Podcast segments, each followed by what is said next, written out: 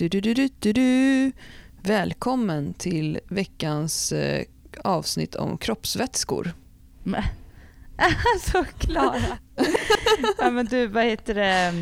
Kul när vi ändå pratar om det. Hade du trevligt i Göteborg eller? ja, alltså den här inspelningen som vi gör nu är ju lite försenad i och med Ja. att jag blev strandad i Göteborg i veckan.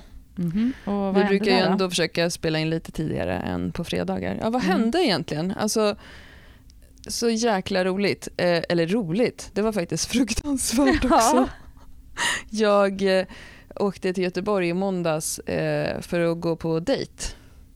Eh, och gjorde det. Och det var jättetrevligt och ehm, eh, det fanns massa planer på så här, aktiviteter under dagen. Det var ostinköp, det var bänkpress eh, eh, och eh, drink och lite sånt. Och sen så var det middag på restaurang. Och sen så eh, skulle vi gå hem till min dejt och äta ost som as you do Mhm, after dinner. mhm, mhm, mhm. Vill du titta på mina etsningar? Eh, eh, men, och då um, blev eh, jag eh, matförgiftad. Alltså då började jag kräkas Ja. efter några timmar. Och sen så började min, mitt sällskap också, alltså blev också matförgiftad. Eller det är så vi vet att det var matförgiftning för att båda blev dåliga. Typ samtidigt. Han blev lite Ja. senare än dig, men ja. Ja, precis. Eh.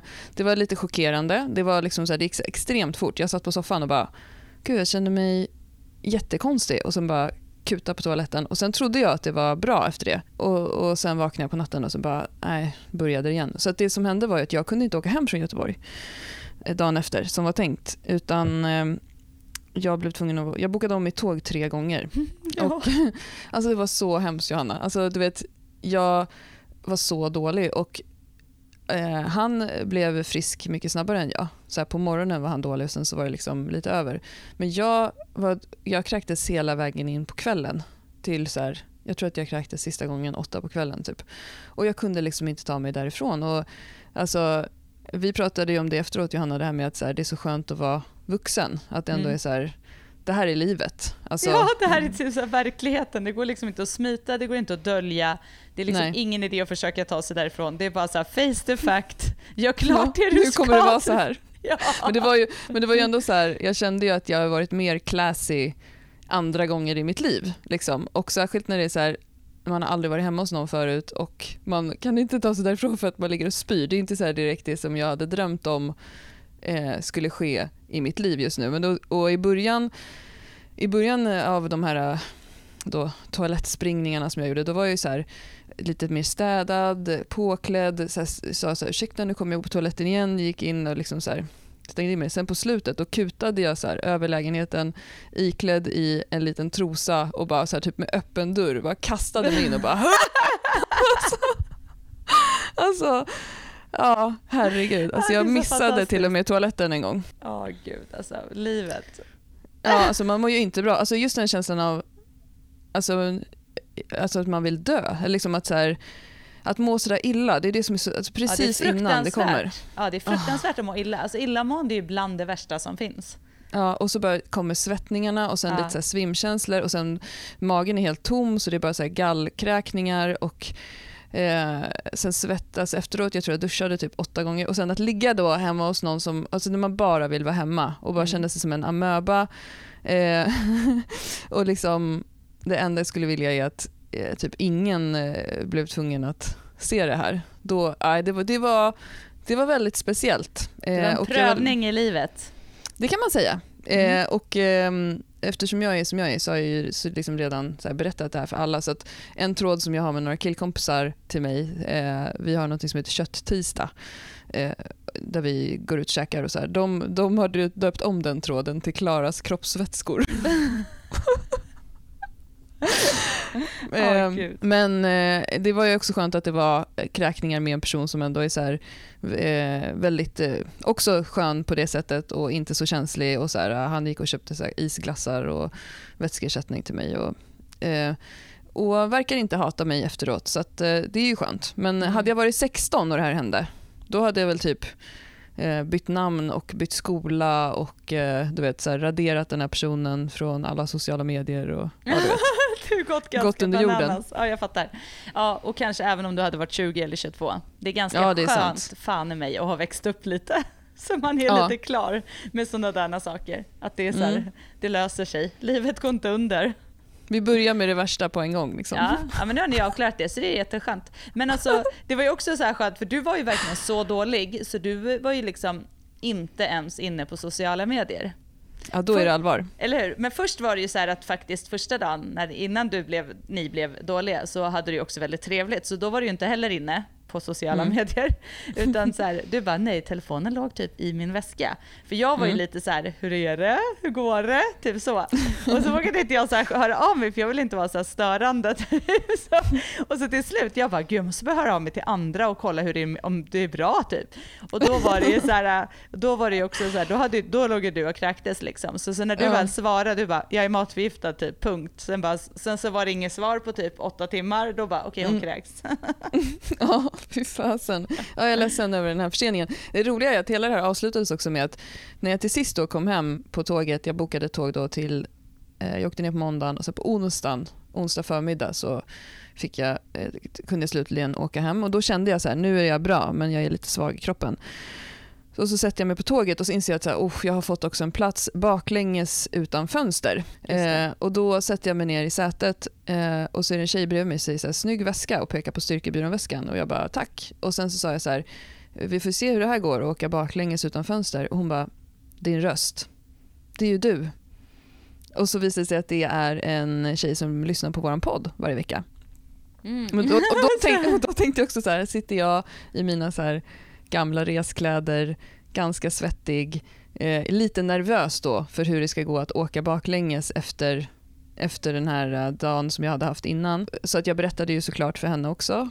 Så, så, eftersom jag är som jag är. Och sen så, det var en jättetrevlig tjej. Vi hade jättemysigt på tåget och jag eh, mådde inte illa. Och inte hon heller. Eh, vi hade bara typ en timmes försening som det är på tåg och eh, allt löste sig jättebra. Men det var lite, det var lite, jag tänkte ju så här, det är inte så kul nu att sitta bredvid någon som jag aldrig har träffat och som också vet vem jag är och om jag börjar kräkas igen. Nej, jag fattar. Mm, det var härliga dygn, men nu är det bra.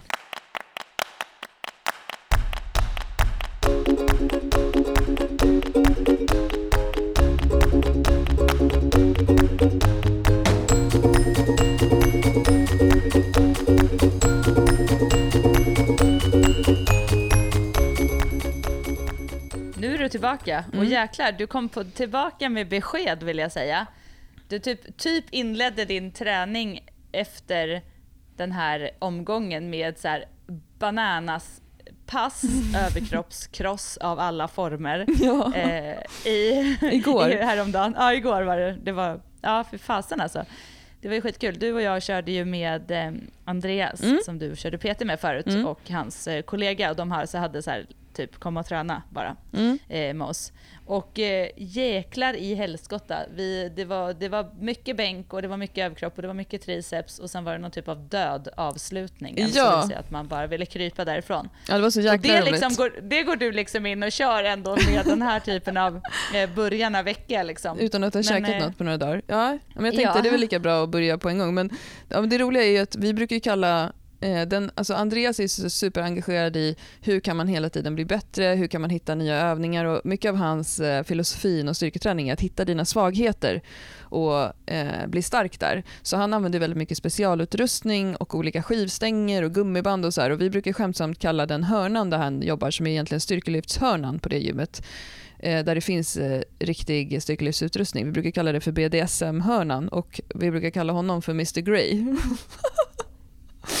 Vilket jag tycker är väldigt roligt. Och, eh, han fick ju oss då igår att köra diverse olika märkliga övningar. Så, men det roliga var ju att först så passade jag i en övning och så vi liksom jagade varandra lite grann där, så då klodde jag dig. Och sen så Mm. direkt, och där var ju liksom, hittade vi att så här, okej, jag är stark i utlåsningen för vi gjorde bänk från dödsstopp där man börjar lite högre upp än bröstet och liksom får pressa bänken ifrån eh, eh, ifrån det läget. Och sen så eh, nästa övning då gjorde vi tvärtom. Då hade vi en böjd skivstång vilket gör att man hamnar djupare vid bröstet än vad man gör med vanlig skivstång. Och där knäckte ju du mig med råge. Ja, ja. Vilket är är kul. skitkul. Vi har olika sticking points du och jag. Och det blev så tydligt, för det tänker man ju inte på när man bänkar heller. Och inte för att vi går runt och så här, jag är bättre än dig, du är bättre än mig, jag är bättre, alltså så. Men det vart så jäkla tydligt när det blir två stycken sådana övningar som är så kontraster till varandra. Att det är just så här bottenläget Mm. och sen just det här utlåsningen. Mm. För för mig tog det verkligen bara stopp, jag kunde inte trycka upp den. Eh, och det är ju likadant när vi bommar du och jag. Mm. Du bommar ju oftast där nere och jag bommar ju inte, jag bommar ju just den, den här eh, där vi gjorde startpositionen nu. Ja, utlåsningen. Ja. Så att, eh, det, ja, det, det, var, det är alltid intressant. Och så är det, jag bara, jag, var, min så spontana var ju så här, jag hatar det här, varför gör jag det här? Ja, Och Andreas Jag bara, ja, du kanske ska dig. göra mer. Ja, han bara, du kanske ska göra det här lite mer. Jag bara, mm, mm, mm. du bara, jag, jag, du bara, jag gillar vanlig bänk, gick du omkring och muttrade.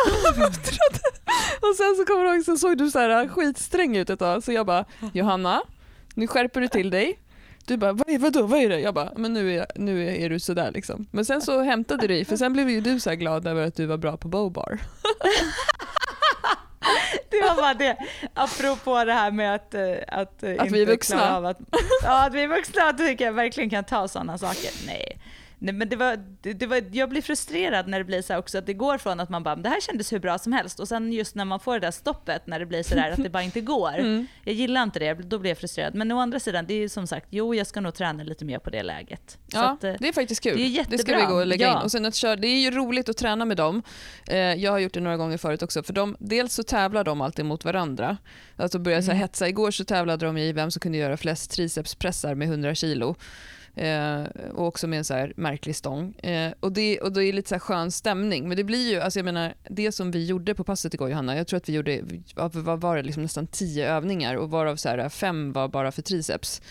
Eh, Mhm. Det hade vi ju aldrig gjort annars. Men eh, det är ju kul att bara riva av en sån här superhets och ingen vill sluta. Det var ju så här, folk, alltså, Andreas sa ju till och med på slutet när vi gjorde latsdrag, han bara “nu kan inte jag prata mer mellan seten” och så gick han så här iväg lite grann. Alltså- Eh, men och sen så bara började han om igen. Men så bara, men Ja. nu kör vi, så avslutade vi med att göra 2 gånger 30 hantellyft åt sidan. ja. Eh, då gjorde han Nu- 2 gånger 60 Nu när jag sitter så och lutar mig på min arm känner jag hur min triceps är totalt död. Kan Ja, jag säga. Du har så här skön känsla, jag, bara, du vet, jag kan säga inte luta mig på armen för då typ viker den sig bara. Ja, det kommer kännas i lyfta helgen. Alltså jag, Ja. jag har också samma sak, med att vi, vi tränade igår eh, och kroppen är lite så vibrerande fortfarande, så jag tror att dag två kommer vi ha en härlig överkroppsfeel. Det är bra. Mm. Underbart. Ja, men det, det, det, det var ju bra också för mitt beefcake-program, tränande det här. Men jag eh, vill ju då lägga till att jag följer programmet väldigt bra. Mm-mm. Jag körde ett extra pass igår kan man säga då. Mm. Och det kommer få vara mitt eh, pass B. För det var typ mycket sådana övningar, överkropp och det var bänk, fokus. Mm. Så att eh, nästa pass kör jag C igen och då har jag avklarat tre veckor av beefcake. Och det går väldigt bra. Och jag har också en skrivbok som jag skriver i. Ja. Så det är väldigt roligt att titta tillbaka. Du är redan grym. Nu efter tre veckor. Det blir skitkul att följa. Så att, eh, det känns kul. Jag känner mig superstark. Bra. Ehm, Yes. När det här avsnittet kommer ut idag, på måndag, så eh, kommer det också inom kort ett nyhetsbrev där vi kommer bjuda in till våran flytt till Crossfit Eken med lite roliga Alltså alla får aktiviteter. flytta våra grejer. Nej skojar. Och sen så kommer vi också lägga ut lite eh, lyftargrupper i eh, Lofsangruppens studio som vi kommer ha innan vi flyttar. Eh, I eh, marklyft och eh, chins som har varit väldigt efterfrågat när vi har efterlyst vad, lyst vad vi ska ha för någonting. Så eh, håll utkik efter det, säger jag bara. Grymt. Mm, det blir kul. Det blir superroligt. Mer, mer, mer to come, more to come. Mm. Ska vi ta veckans eh, lyssnarfråga då innan vi kommer in på RPE och RIR? RIR alltså. Ja, absolut. Ska jag läsa upp frågan så kan du få eh, reflektera lite över den. Absolut, så gör vi. Vet inte om ni har poddat om detta tidigare men undrar lite över mätningar av fettprocent. Jag har på skoj gjort en så kallad kroppsscanning och hade enligt den en fettprocent på 19,5. Undrar hur pålitligt det är. Det var typ en så ka- inom citationstecken fettvåg. Jag fick rådet att lägga på mig mer fett. Själv är jag nöjd med min kropp, är absolut inte mager utan ganska beefcakey faktiskt. BMI 22,5. Lägger gärna på mig men då helst muskler ju. Jag blir lite skeptisk till att ge råd på bakgrund av ett, ett mättillfälle med en inte jätteprecis metod. När jag mätte mig med måttband och la in en formel som jag hittade blev resultatet 30 Alltså, då pratar hon om fettprocentet tror jag. Och det mm. tror jag inte heller stämmer. Det hade varit intressant att höra era tankar om detta. Mm. Spännande. Först och främst så ska jag säga så att det finns väldigt mycket sådana där mätmetoder som inte är eh, pålitliga skulle jag säga. Och eh, den enda egentligen som är fullt pålitligt, och det här vet jag att vi har pratat med Caroline eh, Mellberg om, mm. är ju såna riktiga mätningar som man gör på sjukhus. Rätta mig om jag har fel nu Klara. Nej, det, du har rätt. Jag tror att det heter DEXA-mätning. Ja, exakt, då får man eh, rätt värden. Sen vet jag att de såna här bod, eh, vad heter de här, typ som äggen? Bodpod. Bodpod är väl lite mer eh, eh, lite mera, eh, vad säger man, rätt hänvisade. Ja, tillförlitlig. Ja, tillförlitlig, tack. Du säger rätt hänvisade, jag alltså ordförrådet ibland. Tillförlitliga mm. än alla de här våga, vågar och handtag och grejer som finns.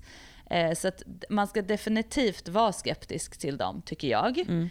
Ehm, för att det inte det, det, är, det stämmer som hon säger. Och som, du, som hon själv säger så har hon gjort flera olika och fått olika resultat på allihopa. Mm. Så, det, så det tycker jag är viktigt. Och sen ska man ju alltid tänka vad syftet är. Eh, anledningen till varför man skulle kanske göra en sån här mätning för många, om jag tänker i träningsmässigt och träningssammanhang, att det skulle vara då för att man får någon typ av startläge och sen gör man någon typ av styrkeperiod och så får man någon typ av slutvärde. Mm. Det är ju ett, liksom ett, det är ett kul sätt att se att man kanske då har lagt på sig mer muskelmassa, man kanske har fått mindre, mindre eller det behöver inte vara så, med mindre fettfri vikt, men man har fått och att man istället då har mer muskler och så vidare. Mm. Eh, vilket, det kan ju vara kul att se ett sätt att, få, att man har fått resultat, men det kan man ju också se på väldigt många andra sätt, så det är inte så att man kanske måste göra sådana mätningar heller.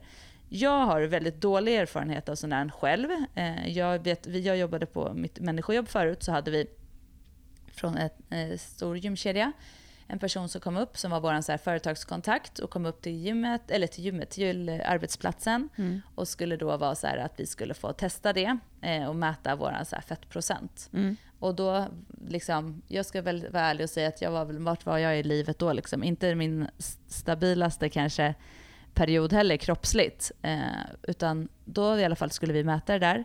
Och jag, eh, jag fick ju att jag var eh, gränsfall till överviktig till exempel. Mm.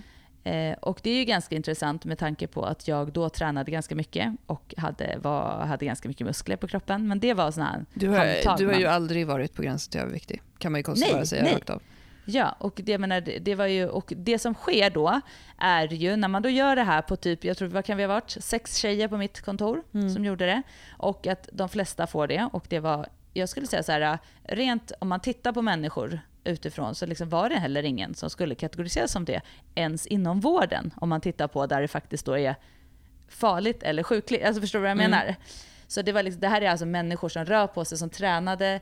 Eh, det är liksom det, det, det var liksom nej. På. Mm. Vi behövde ingen våg för att få någon typ av sån. Mm. Och där, och då, det blev ju en extremt negativ, alltså det var ju så här gråtstämning liksom. Och så här, och nu, vad ska man göra nu? Och det skulle då vara så här, börja träna liksom. Mm. Alla de här personerna tränade ju redan liksom. Mm. Så att, och, det, och det är det jag menar, därför jag väldigt, tycker jag också att det är väldigt så här, varför använder man det? Det är klart att det finns alltid folk som försöker hitta eh, sätt att sälja saker på, att mäta och göra det här och så vidare. Mm. Så att eh, jag är jätteskeptisk och som sagt de här riktiga mätningarna då som man kan göra på sjukhus, de är alldeles för dyra för att göra liksom, som i skojssammanhang. Mm. Eh, så att eh, de är inte så lätta att, att få tillgänglighet till.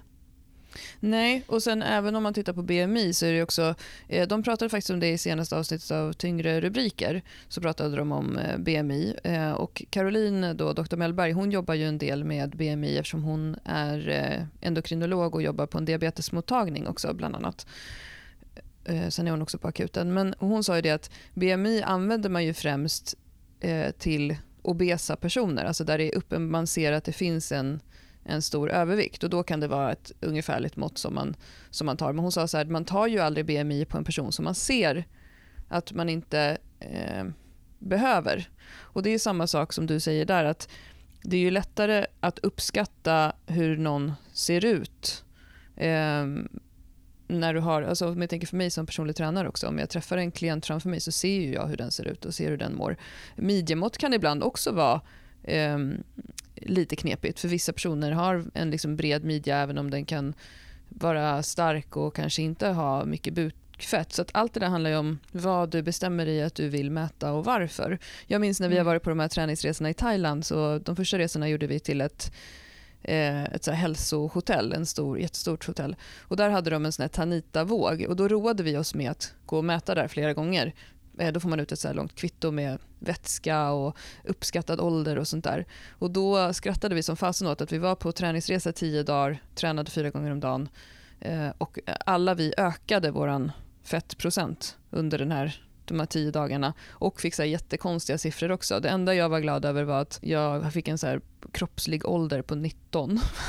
ja, men det är alltså, ändå jävligt bra. Ja, men så det är bara så här, skit i dem där tänker jag också och så här, bestäm vad det är, var, det är du vill mäta och varför. Om den här personen både har ett hälsosamt och inom vårdens mått mätt BMI, eh, tycker att hon är beefcakeig, vilket jag tycker var en underbar eh, beskrivning. När jag klippte ut den här mm. lyssnarfrågan till dig Johanna så hade jag gjort ett hjärta runt den.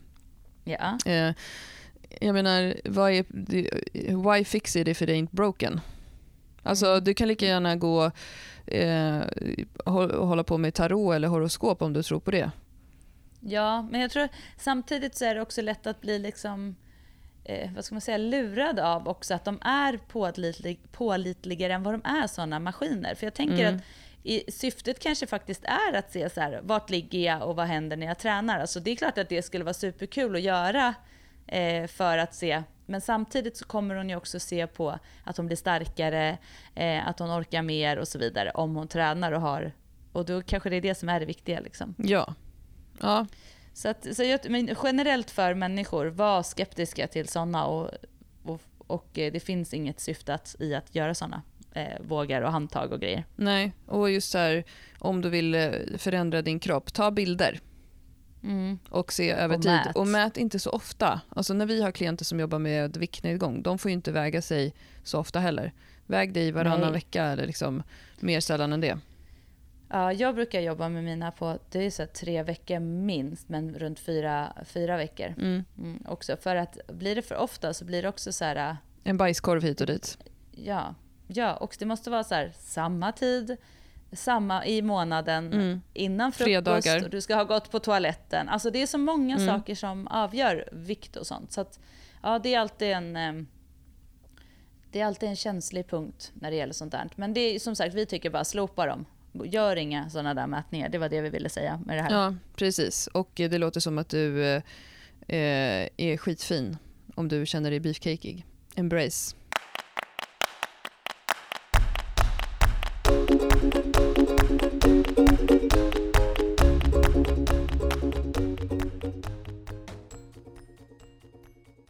Hur tungt ska repsen vara i träningsprogrammet jag kör? Det är en fråga som vi ofta får eh, ställt kopplat till våra träningsprogram som vi säljer. Och vi brukar prata om det en del i den här podden. Eh, vi pratar ju väldigt ofta om det här med att vi tycker att man ska ha bra teknik och så. Eh, och i våra träningsprogram Bli en beefcake så står det att i dina arbetssätt, om vi säger att det står där att du ska göra sex set med fyra repetitioner böj, så står det att du ska känna som att du hade kunnat göra två repetitioner till per set. Men eh, vad betyder det egentligen Johanna? Och hur ska man veta?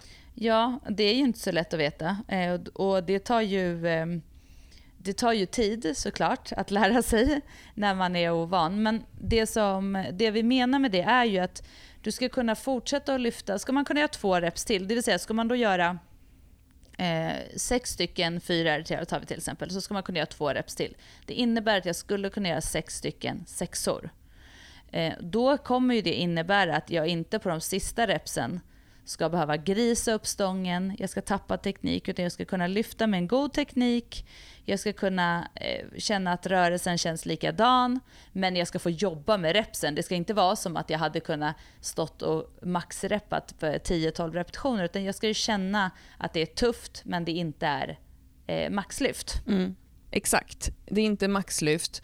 Och syftet med det, eh, eller det som vi tycker är viktigt att ta med sig är att framförallt nybörjare inom lyft, vilket ändå är liksom de flesta som introduceras för Styrkebyrån och för våra träningsprogram eh, och kanske inte, kanske inte är personer som tävlar på hög nivå inom eh, styrka och prestation eh, kommer väldigt långt med just det som du säger, god teknik och att inte göra maxlyft. Därför att man behöver också träna nervsystemet mycket och lära sig en rörelse. Och lär man sig att göra bra rörelser och gör bra rörelser väldigt ofta, låt oss säga att du skulle göra fula böj eh, när vi kallar det för att grisa, kanske att du måste hacka upp i flera rörelser sista repetitionen för att det är så tungt.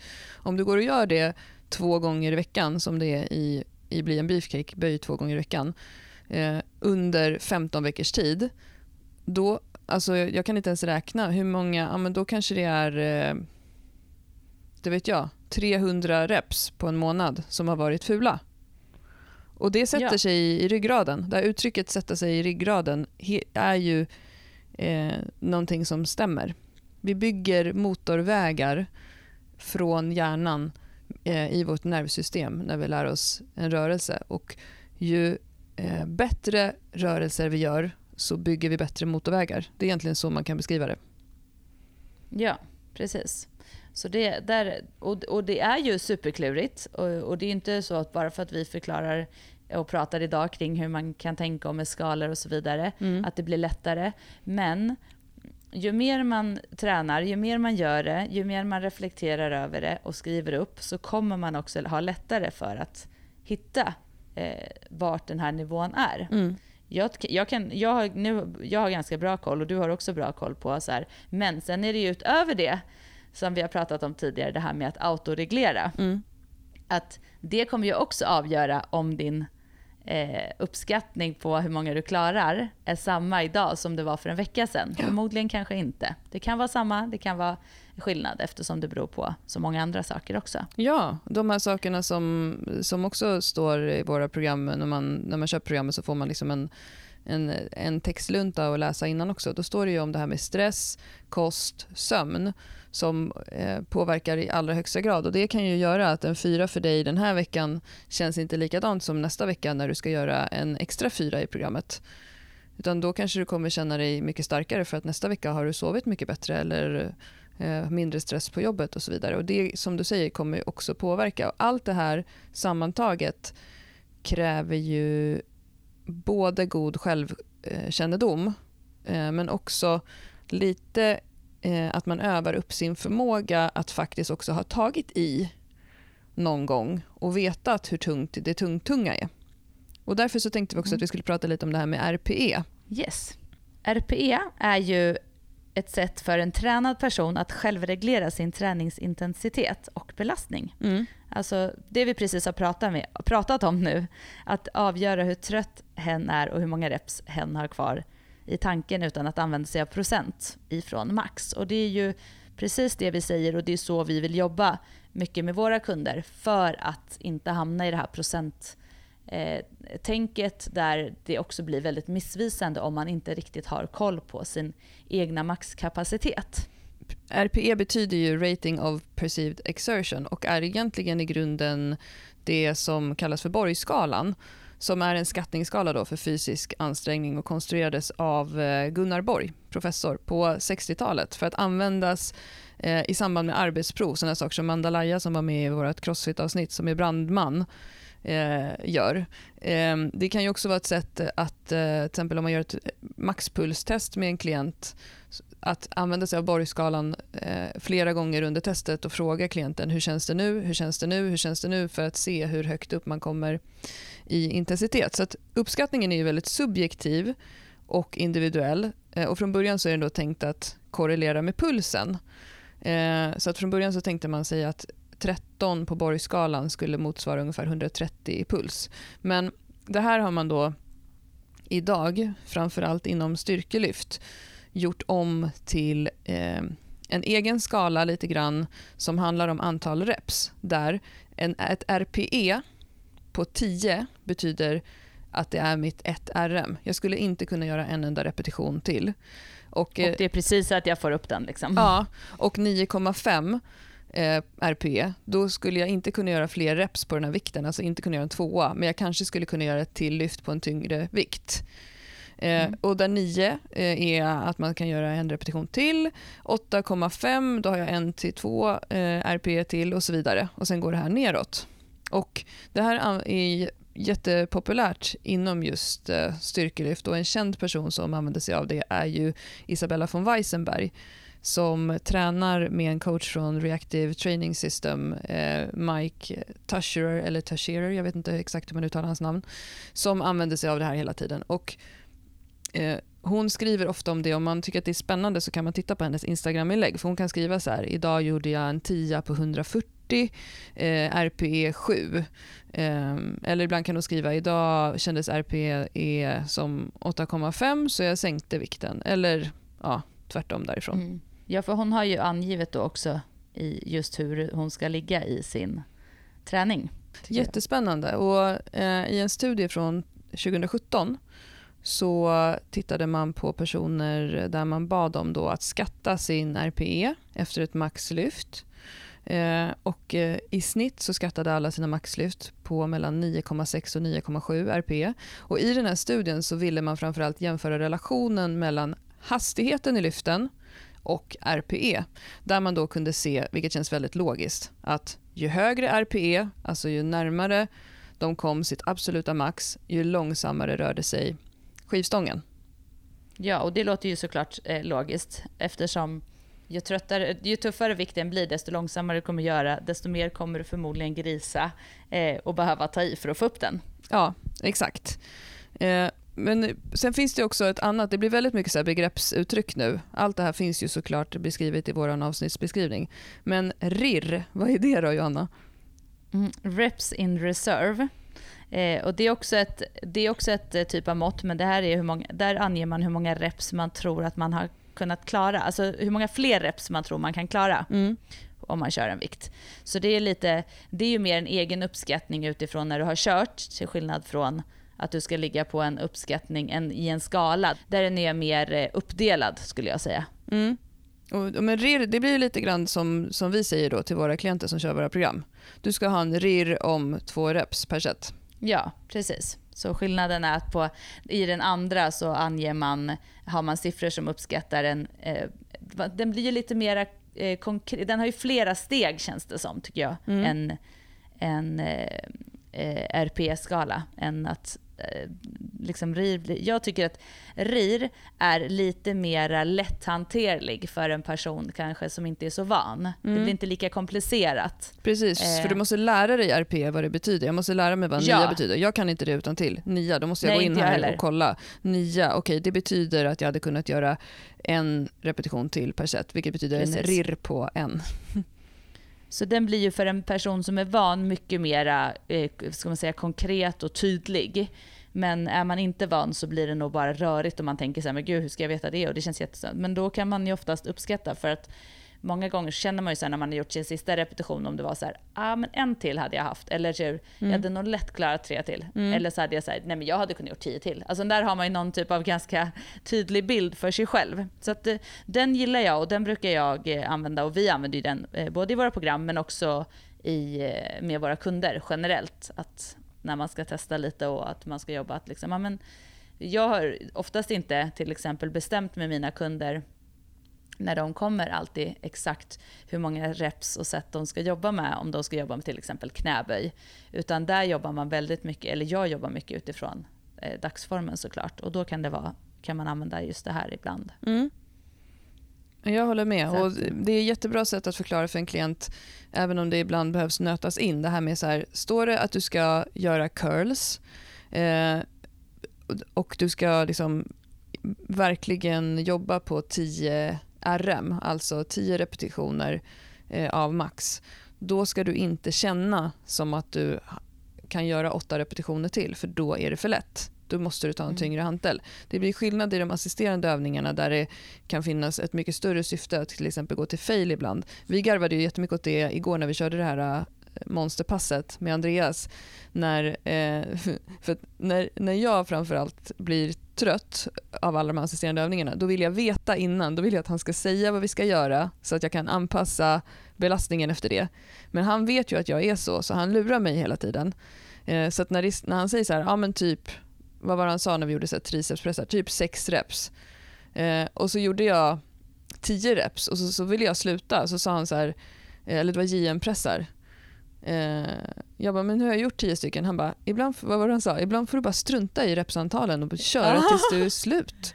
Liksom. Ja, eller du får för fan bara skita i repsamtalet och köra till du blir trött någon gång. Så sa han Exakt. Ja men det är skitbra, jag älskar det, det ska jag också börja säga. Skit i. Men det är en sak och det där är ju någonting i hjärnan såklart. Det finns ju såklart jättemycket forskning på hur man funkar och hur hjärnan funkar. Men mm. det är ju verkligen, det är, ju, det, är ett, alltså det är alltid skönt. Det är som när man ska stå och vänta på en buss. Om du inte vet hur lång tid det är kvar till bussen kommer så känns det oändligt. Mm. Det är ju lite så när man ska göra en övning, om man inte vet hur många repetitioner utan man bara ska göra och sen ska den andra liksom fortsätta fortsätt och inte veta så är det mentalt mycket jobbigare. Ja. Än om man får så här, gör åtta repetitioner. Mm. Men det som sker är ju att om du bara gör åtta repetitioner, de allra flesta gångerna, och nu pratar jag helt och hållet ur egen erfarenhet när jag tittar på kunder, jag tittar på mig själv, inte no vad någon forskning säger, så kommer du att göra åtta repetitioner och så kommer du vara nöjd och så hade du kunnat gjort lätt fyra till. Mm. Inte alltid, men allra, allra oftast. Mm.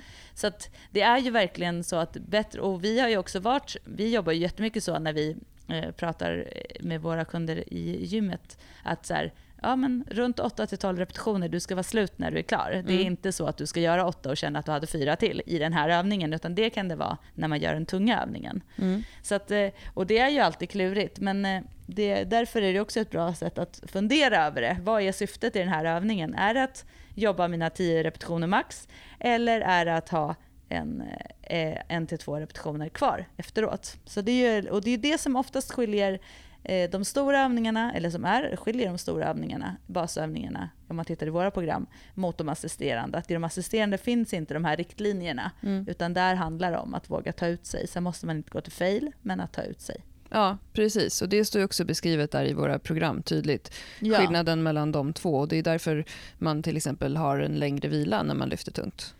Eh, det blir mycket viktigare med tekniken. Eh, och du kommer mycket längre på att jobba med tekniken och en ordentlig vila och en ordentlig belastning än om du skulle hetsa, ha en lägre belastning och eh, lite grann slarva.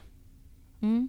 Men du, Klara, du pratade, när du pratade om det här första test, eller det här testet man hade gjort med det här med RPE, mm. just att man såg att när man uppskattade då sin RPE så visade det sig att ju högre den var, desto sämre hastighet hade ju då stången. Mm. Vilket är rimligt för att ju tyngre du lyfter, desto långsammare kommer lyftet gå. Mm. Eh, och eh, då, det är ändå, då kommer man ändå in på det här med hastighet. Ja. Och hastigheten har ju också en betydelse och det är ju en sån sak som vi säger till våra kunder. Att det är viktigt att det inte blir för långsamma lyft mm. för att hastighet ger också en ökad styrka. Ja, vi pratar ju en del om det här med Newtons lag.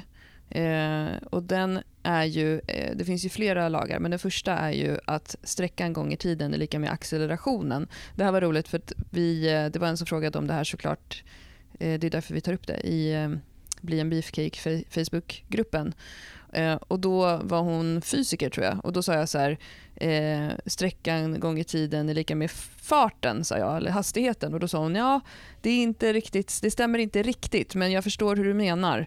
Eh, hon sa att eh, accelerationen är hastighetsförändring, vilket det såklart är. Det är ju en ökning av hastighet. Ja, absolut. Eh, och det betyder alltså att vi kan öka accelerationen genom att lyfta snabbare. Vi kan alltså skapa kraft genom att lyfta snabbare. Eh, så att genom att, att röra stången på ett bra sätt med fin teknik och fin hastighet i lyften så kommer vi också komma långt på det när det blir tungt. För att vi har övat på, återigen det här, vi har byggt motorvägar eh, mellan hjärnan och eh, våra muskler egentligen. Vi har lärt oss att eh, med, med den här hastigheten så kommer vi också lyfta de eh, tunga vikterna som att de är lätta. Därför att vi har lyft de lätta vikterna på samma sätt. Vi har lyft dem som att de yes. är tunga. Och Det är också väldigt mycket en nyckel. Och För någon som inte har lyft i så många år så kommer fin teknik och hastighet med successiva ökningar ge väldigt mycket till framtida lyftarkarriären snarare än att man har pushat de tyngsta vikterna hela tiden. Ja, korrekt. Men Johanna, en vanlig fråga då som kommer ofta kring våra program är eh, hur vet jag om det går långsamt i mina lyft? Hur ska jag veta det? Eh, ja, det är ju en klurig fråga, men vi brukar alltid säga att eh, det, man, det vi vill att de ska göra är att känna när rörelsen börjar bli annorlunda. Mm. När det händer någonting i rörelsen, då brukar det också vara ett tydligt tecken på att det går långsamt. Mm. Det som också händer många gånger är att när man börjar göra eh, lyft som går fortare, alltså det vill säga med lättare vikter, mm. det många gör fel då skulle jag säga, eller som de missar poängen med det, mm. är att de helt plötsligt slarvar med lyften. Mm. Alltså man typ eh, kanske studsar till i botten på en knäböj. Man, man behöver inte ha samma anspänning i kroppen som man har när man lyfter de tyngre lyften, vilket gör att lyften blir sämre. Mm och du får inte samma kvalitet i lyften. Och vi tjatar jättemycket om att till våra grupper och kunder och när vi har eh, lyftargrupper och allting att lyft de lätta vikterna som om de vore tunga så lyfter du de tunga vikterna som om de vore lätta. Mm. Alltså det kommer kännas skillnad i de tunga lyften om du har gjort hela tiden lyft, luft, lyft som om de vore tunga. Precis, och, och just det här att kunna duplicera en rörelse flera gånger kommer också ja. eh, ge väldigt mycket. Så att det man kan göra till exempel rent konkret är ju att filma också. Hur det ser ut Verkligen. när man lyfter 5 gånger 5 och hur det ser ut när man går upp på en tung singel. För att jag menar, gör ett maxlyft. Vi pratar ju inte nu, ingen av dig och mig menar att när vi går in och gör våra maxtester så ska det se ut som att man liksom eh, står och studsar med en fjädervikt. Nej, Absolut nej, inte. Ett maxlyft är ett maxlyft. Max. Ja, det är inget max om du kan studsa upp den, tänkte jag säga. Om, du, om, det om den flyger, liksom, nej. Utan snarare så här, men jämför vad som händer. Jag vet precis vad som händer i mina maxlyft. Eh, mm. och, alltså, mina knän börjar wobbla, jag lutar mig fram lite mer, jag pushar mer uppåt med bröstryggen. Alltså, och, och, och så eh, ska det alltså inte se ut när jag gör 5 gånger 5 på 75 procent. Och Det kan vara ganska bra att filma från sidan då, för då ser man ganska tydligt dels hur stången jobbar och tittar man då på de vikterna som är lite lättare och sen filmar man de lite tyngre så kan man också se det att oftast det som händer för många är ju just att stången börjar ta en annan eh, färdriktning om det blir för tungt. Mm. Att det händer grejer så att man på något sätt börjar förflytta sig i sin kropp eller tyngdpunkt på något ett eller annat sätt. Mm. Så, att, eh, men, så det är som jättebra. Och, vad heter det, vi har ju i våra Eh, program också, just att man ska jobba lättare vikter där man inte ska ligga, där, där inte rörelsen får förändras och att man jobbar upp till den vikten, alltså inte till en maxlyft utan till en max tvåa utan att, eh, utan att eh, rörelsen förändras. Mm. Det är mm. klurigt men det är väldigt nyttigt för väldigt många att göra det och att göra det som om det vore tungt. Ja, jag håller med. Eller som om det vore lätt, om man vänder på det. Ja, precis. Sant. Om man ska liksom eh, sammanfatta det här, vad det kan innebära, så tänker jag lite på vad det kan vara för fördelar och nackdelar med att jobba mm. med det här med RP eller RIR, alltså hur många reps man har kvar per set eh, innanför västen, eller vad man ska uttrycka det, för den novisa lyftaren, alltså för en nybörjare. Och då tänker jag också på en till eh, forskningsstudie som vi också länkar till i avsnittet från 2016 som publicerades i Journal of Strength and Conditioning Research där man jämförde RPE och RIR i böj mellan erfarna och nybörjarlyftare. Det var 29 personer med i studien. Eh, och det visade att nybörjarlyftare skattade sitt 1RM-lyft lättare än de erfarna. 57% av nybörjarna tyckte att deras 1RM-lyft var en 9 på RPE medan eh, de erfarna, lyftade, eh, de erfarna lyftarna så var det väldigt många som skattade sitt eh, maxlyft runt 9,5 och det de skilde mellan grupperna här var att det var 15 stycken som var erfarna lyftare. De hade tränat mellan 5,2 till 3,5 år ungefär. Och eh, nybörjarlyftarna var 14 personer som hade tränat eh, 0,4 till 0,6 år. Så det var ganska stor skillnad då i träningserfarenhet. Eh, och även i den här studien så tittade man på korrelationen mellan hastighet på stången och RP. Men framförallt just det här att nybörjarlyftarna tyckte inte att deras maxlyft var lika tungt. Och Det är ju för att man inte har erfarenheten att veta hur tungt ens max är och det är därför du och jag är väldigt restriktiva med att ange procent i våra träningsprogram. Så mm. Johanna, kan inte du eh, lista några fördelar för en nybörjarlyftare med att eh, tänka antal reps per set istället för att tänka procent? Ja. I början så spelar god teknik lika stor roll som belastningen. Alltså det är viktigt att man har god teknik. Och sen är det ju neural anpassning, alltså hjärnan bygger motorvägar som du har pratat om mm. i nervsystemet. Och ju mer fina reps, ju bättre motorväg och ju starkare kommer vi bli. Mm. Eh, det är också mindre skaderisk såklart, att när vi jobbar med lättare vikter. Ja, och sen är det också såklart motivationen. Att gå från ett pass och känna power än att man har failat och kört för tungt mm. är ju också jättebra för att sen när man går in i nästa gång och ska köra det här passet eller med samma reps att känna att fasen förra gången, jäklar vad stark jag var. Mm. Och eh, som avslutning egentligen som sammanfattar alla de här fördelarna, det är ett bra sätt att lära sin kropp att göra en rörelse. Eh, och om man tittar på nackdelar då, vad det kan vara för en nybörjarlyftare med att tänka på det här med antal reps eh, och RP och RIR och sånt, så är det ju att många nybörjarlyftare vet inte sitt max överhuvudtaget. Så att de lyfter alldeles för lätt. Om vi skulle säga då det ska kännas som att det var två reps kvar så är det väldigt många som säkert kört sina program och hade kunnat göra sex reps till på vikten. Och det här går att jämföra med, eh, som vi pratade om i ett tidigare avsnitt förra gången vi hade lyftarhelg, när vi hade en tjej som gjorde en lätt fyra i böj på 70 när hon var här. Och hon hade skrivit till oss innan att hennes 1RM var 35. Eh, och eh, en, en, annan nackdel då med att träna på det sättet är att det är svårt. Alltså det tar tid att lära sig att veta exakt vad som är en fyra för dig idag och vad som är en trea för dig idag. Eh, och jag menar Isabella von Weissenberg eh, är ju en av världens främsta atleter inom styrkelyft. Det är klart att hon har en extremt god kunskap om sin kropp, vad den kan prestera och hur många reps hon kan göra på en viss vikt. Ja, och det, så egentligen om man sammanfattar alla de här, det finns skalor, det finns sätt att tänka, du kan jobba med procent, du kan jobba med RIR, du kan jobba med RPE. Mm. Det finns massor med olika sätt. Och är man intresserad och tycker att liksom, om man har kommit en bit så är det ett jättebra sätt att hitta saker som gör att man själv utvecklas och att man kan förhålla sig till någonting. Mm. Eh, och det kan vara ett roligt sätt att så här, göra en liten kommentar efter sitt pass och se över tid vad har hänt? Hur känner jag? Mm. Varierar det mycket? Ligger jag på samma? Alltså sådana saker. Men som sagt, det som vi alltid kommer till, addera inte för mycket saker i din redan befintliga miljö och vardag som är full av olika saker att ta hänsyn till. Utan gå bara och träna. Så egentligen ja. skit i det här och träna om du är ny. Nej men lite så att lägg inte för mycket eh, värdering och tankeverksamhet på det om du inte behöver och vill. Eh, men just det här att, att fundera på syftet kring de olika övningarna tycker jag är ändå viktigt. Ja, skillnaden mellan som... eh, maxstyrka och eh, till exempel ja, assisterande exakt. övningar.